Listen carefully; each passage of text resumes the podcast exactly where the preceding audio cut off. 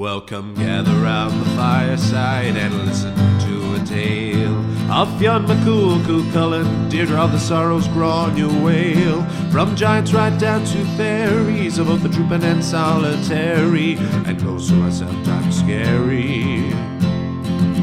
Anything goes by the fireside. Yeah. Fireside, the Puka fireside, the Merrow fireside.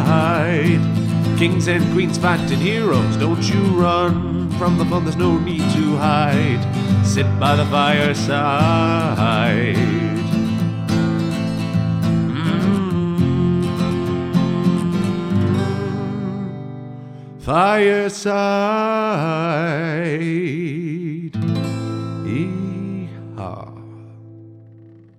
Hello and welcome to Fireside, the Irish storytelling podcast. Each episode of Fireside, we take a story from folklore, mythology, retell it, have a chat about the tale itself, and about the craft, culture, and history of storytelling. My name is Kevin C. Olahan. I am your host and your Fireside Bard. Welcome to episode 53 of Fireside, the Irish storytelling podcast. We're coming to you, as always, from the beautiful surroundings of the Head Stuff Podcast Network studio right here in Dublin. Um, if you are a first time listener, you are very welcome. If you're a returning listener, uh, thank you so much for your continued support. If you enjoy this podcast, please do follow us on Instagram at Fireside Bard, all one word. It's the best place to contact me if you want to do so, and it's the best place to get all of the updates on this podcast and about the live shows and everything to do with Fireside and the Fireside Bard. Uh, thank you thank you to Alan and Paddy here at Head Stuff and to Jamie, my producer, uh, for continuing to edit and produce this podcast. Nice to get the thank yous in the beginning sometimes as well as at the end. We are continuing our look at the Ulster cycle. This is the final uh, prelude story, prequel story to the Táin, the great cycle of Irish mythology. So, if this is your first time listener, I highly recommend you at least go back to if not to the story of uh, Conor Mc- Concobar MacNessa, then certainly the first story about Cú Chulainn. But this one, this one actually is a funny one. This story, this seems like it's the most out of place. Not out of place, but doesn't really feature any of the characters we have featured, and seems to be quite different in tone and style, but is still very, very integral and really is the the real kicker into like this is kind of what gets the Táin in motion as you will soon see very clearly. I really liked it. It's not a story I knew at all before adapting it for the podcast, and I really enjoyed doing so. It's great crack, and there's a lot of fun to it. So, without further ado, um, adieu. That was it. That was that word that I used to mispronounce. Um, this is The Quarrel of the Pig Keepers on Fireside.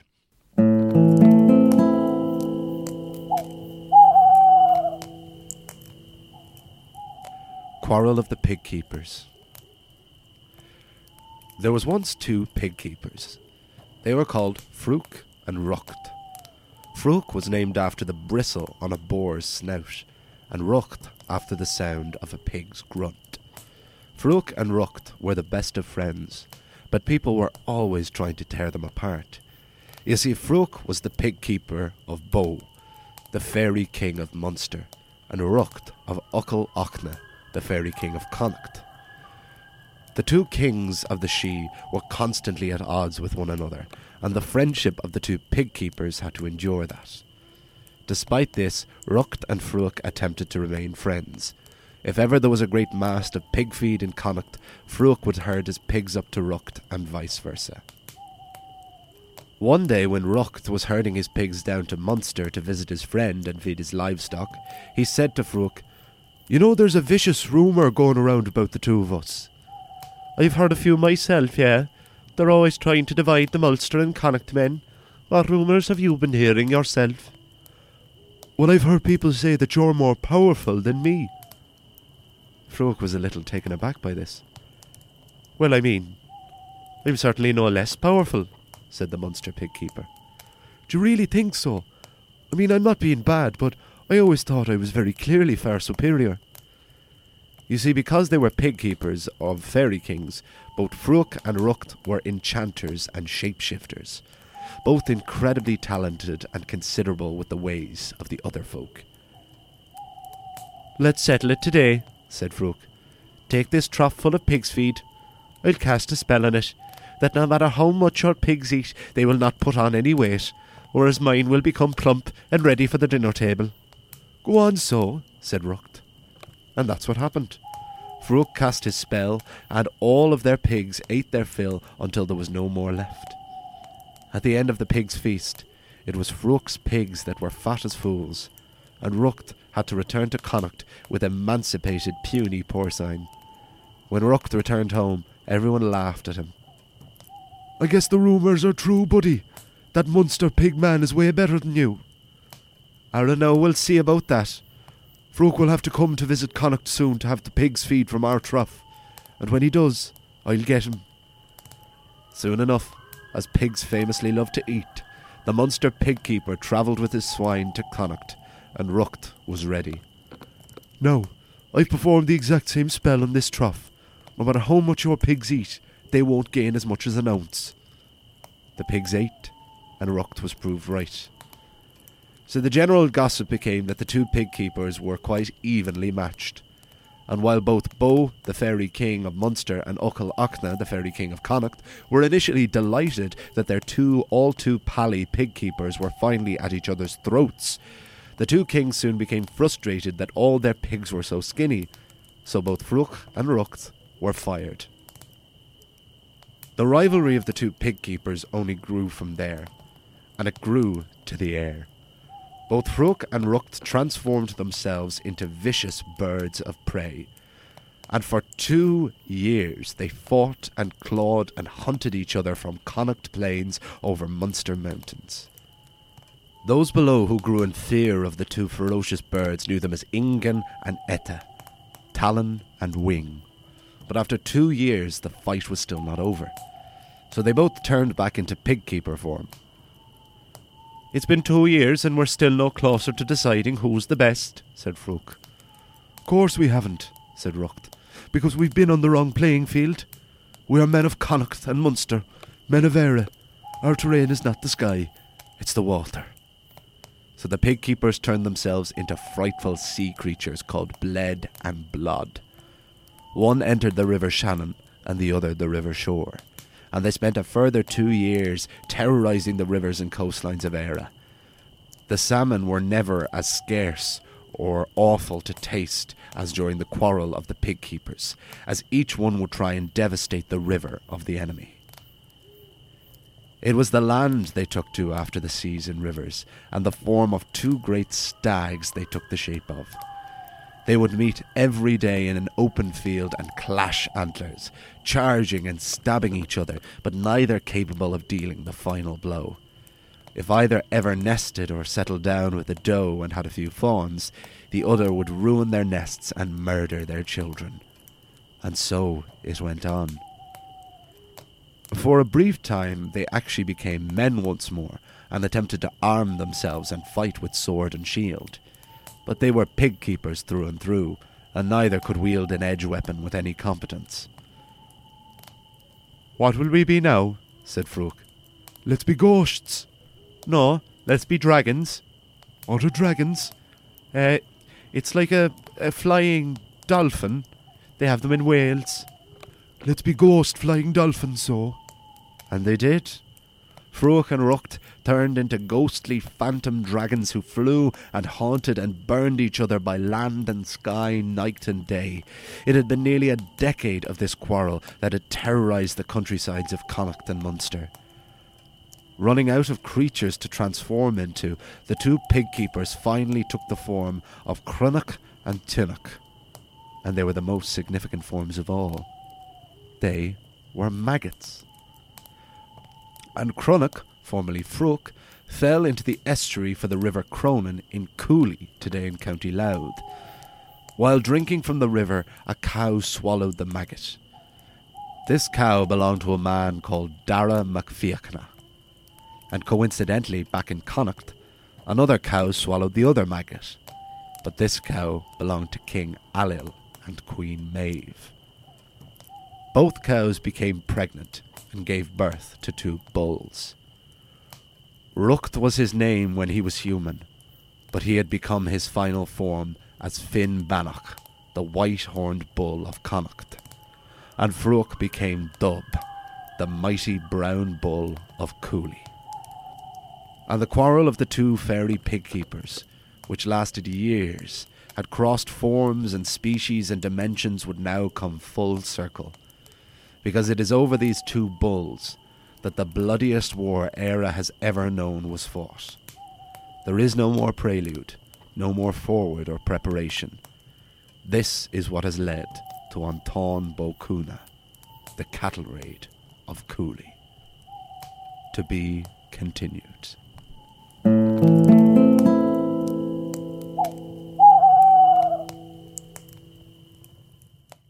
And that was the quarrel of the pig keepers on Fireside. I hope you enjoyed it. Yeah, very different to any of the last few stories we've been doing, any of the stories in the Ulster cycle so far.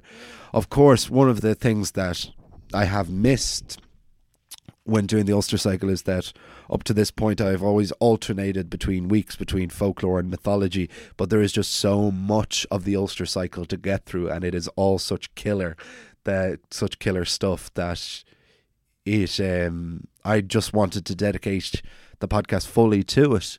Um and I hope to interject every now and then because I do miss the folk tales and I do think they do add the level of balance to the often bloody intensity that can be the mythology, particularly the Ulster cycle. But this story, The Quarrel of the Pig Keepers, this is most like like a folk tale that I've read in any of the myths, certainly. Like it's most like any of the stories um like what was what was the tale of the two boys uh the strawberry eaters. This is terrible. This is what happens now when it's over fifty episodes. You start to uh, you start to forget the names of some of the characters of the two the Munachar and Manachar. That was it. Of uh, two fellas, one of whom would always eat the other strawberries, and so he enlisted the help of inanimate objects and animals to try and slay his enemy. There's something very just pleasing to the storytelling years, I think, of just this story of two two pig keepers being friends, being enemies, and fighting in all of these various different forms, including like dragons is written in in Thomas Kinsella's adaptation of the Táin, which is my bible for these adaptations. I kind of added the twist of because they take the form of ghosts and then dragons, and I kind of formed them into this idea of ghost dragons. I was very interested in that. That uh, this is the first time I've ever seen dragons being mentioned in Irish mythology. So I was interested to try and explain how would you explain what a dragon was to someone in ancient Ireland, bearing in mind that Ireland doesn't even have lizards, really. It has frogs, I guess. Could have said like a flying frog. But a dolphin, I thought was the one that said the most funny of just like this long shape. Because yes, Ireland does have dolphins, particularly in Munster. It was also just a nice break because I made the very, very stupid commitment to have a hazard at the guess at the uh, Northern Irish accents of the Ulster cycle because it is the Ulster cycle. There's no point in pretending it's not. And I have gone dipped in and out of doing accents for the entirety of this podcast, and I love doing them and want to get better at doing them as as a performer and as an actor. But they became incredibly tricky when I was alternating between Scottish and Irish for those couple of tales, which really started to mess with my brain and then made me feel like I couldn't even speak words anymore. So it was a lovely break to go back into Connacht and Munster accents. Um, po- probably as bad, but ones I still feel more comfortable in my caricature impression of, for the intents and purposes of this, certainly, of our two fairy pig keepers. But so that is they in maggot form they enter these rivers and they become these two bulls these two bulls that this entire war will be fought over.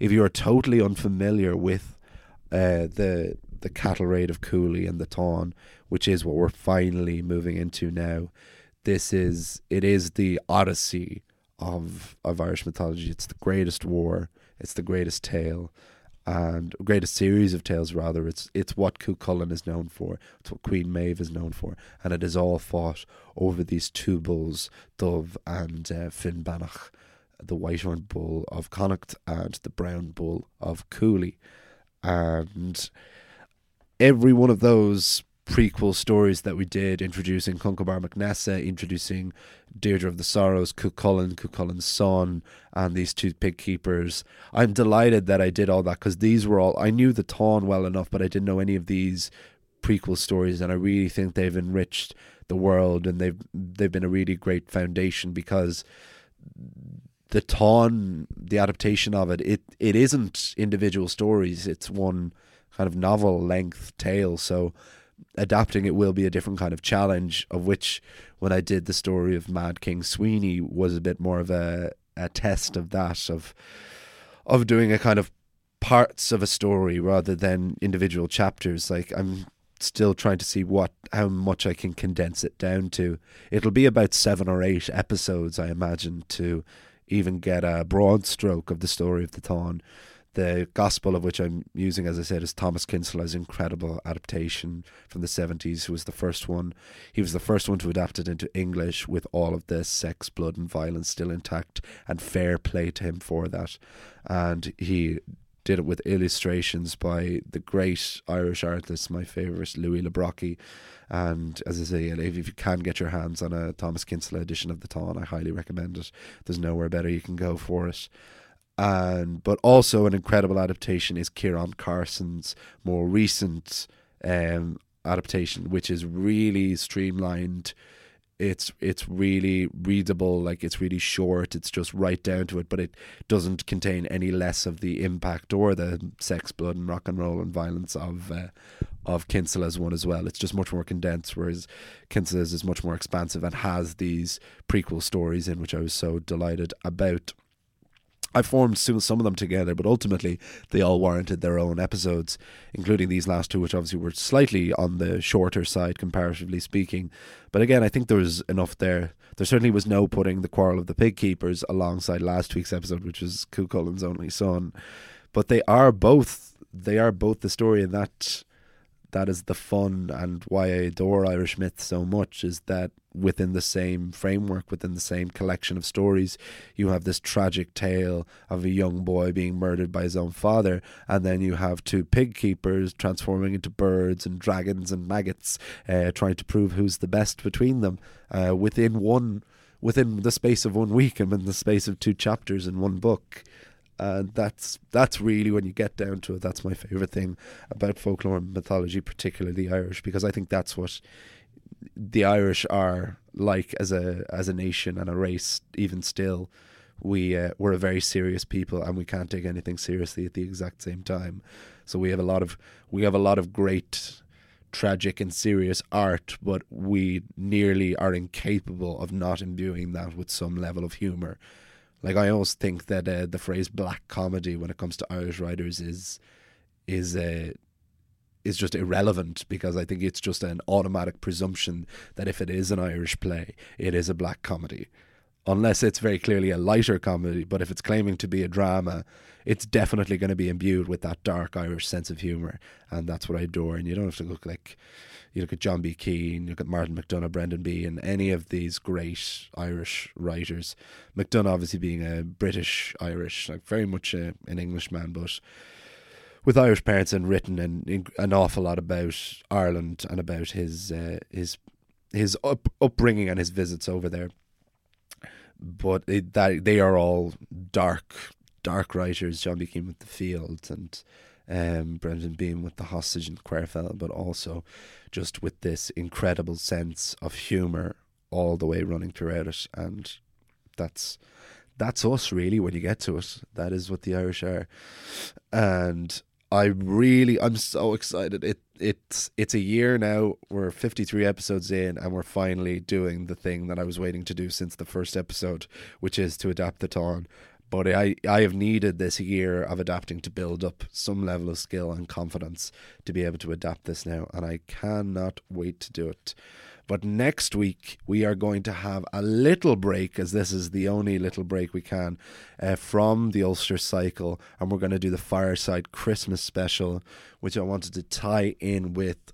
I am still in. Uh, in the run of a Christmas Carol here in the gate, and each each night is wonderful. I'm enjoying so much going in each and every night to do this show to a sellout audience every time.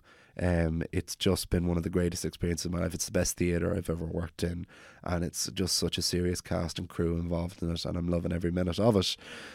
And so, a Christmas Carol, which is, of course, one of the most famous stories of all time. It's a brilliant ghost story, it's a brilliant Christmas story. It is very much like a folk tale. It has become like this master folk tale almost, in that we all know these elements of it, and it has this. Um, these uh, supernatural elements to it which weren't all too common in Dickens comparatively. Like it's mostly very stark realism um, and of the bleak, the bleakness of Victorian Victorian England. But in a Christmas Carol, we have this story of Ebenezer Scrooge being conv- uh, visited by three ghosts. But Charles Dickens kind of plagiarized himself in uh, in for a Christmas Carol in that he had written a short story as a part of his very first novel, The Pickwick Papers, called The Goblins Who Stole a Sexton. I think I mentioned this briefly on one of the other episodes when I was in rehearsals. And this was a story I read during rehearsals for Christmas Carol, and it is basically it's where he got his own story from. And the god you see in the Goblin Who Stole a Sexton what would become the novel or the novella of A Christmas Carol, and so I thought as a Christmas special I would just do a reading of this this short story, kind of like I did with the Halloween special of reading just some other extracts. I really enjoyed that, and I think like this is this is a podcast like that revolves around that's bread and butter and is the bricks and mortar as folks lore and mythology.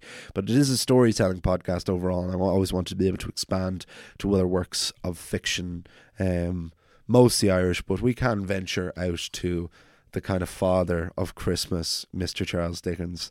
And so I hope you all enjoy that. I'm going to enjoy recording it, and that will be next week. And then we will finally get into the meat and two veg of the Táin and what what an end to 2019 it is going to be and what a beginning to 2020. God, we're going to be in 2020, dear God. So thank you so much to all of you for listening. Thank you to Alan Paddy here at Head Stuff. Thank you to Jamie, my producer, for continuing to edit and produce this podcast. And uh, please do follow us on Instagram, Fireside Bard. And I will see you all. You will hear me all next week round the fireside. Thank you and goodbye. This podcast is part of the Head Stuff Podcast Network.